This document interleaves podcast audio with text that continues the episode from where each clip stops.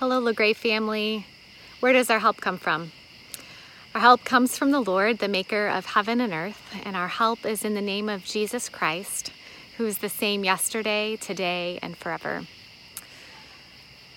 This week I've been thinking about a verse in Psalm 90. The whole thing is really worth reading because it um, reminds us so much of how God has been faithful through many different ages, um, how God is eternal and great, and that our days are short and His days are long and many.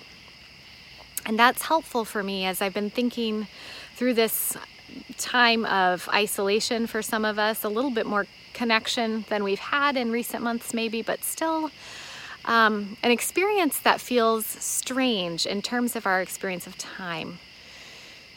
I just got a new app for parents, especially for Christian parents, that helps us to number our days. Uh, that we may gain a heart of wisdom. That's one of the verses in Psalm 90. And the app that I got tracks um, the number of weeks from a child's birth until they likely will graduate from high school. And so I've been looking at that a little bit and seeing the ticker for each of my children count down week by week. Um, and that visual reminder has been really good for me in terms of helping me to realize that the time is short.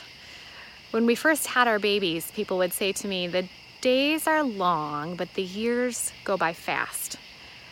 And that's absolutely true. And those of you who are further along in life than I am, most especially, know that. Um, but this app helps me to number the days that I may gain a heart of wisdom, that I may be able to try to have intentional conversations over family dinner or talks in the car. Um, to make the most of every opportunity because I know that the days are not guaranteed.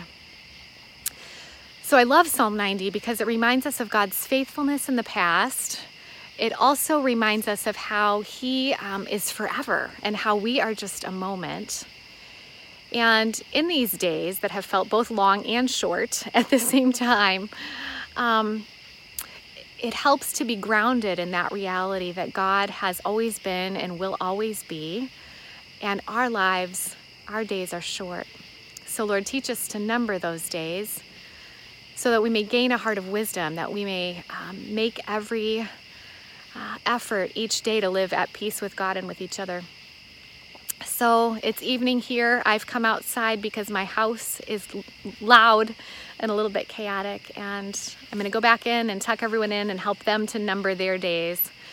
Um, so if you're hearing this on Friday morning, number Friday and count it as a day um, in which you are able to, to know the Lord, and that I, I'm praying that His grace will be upon your life today.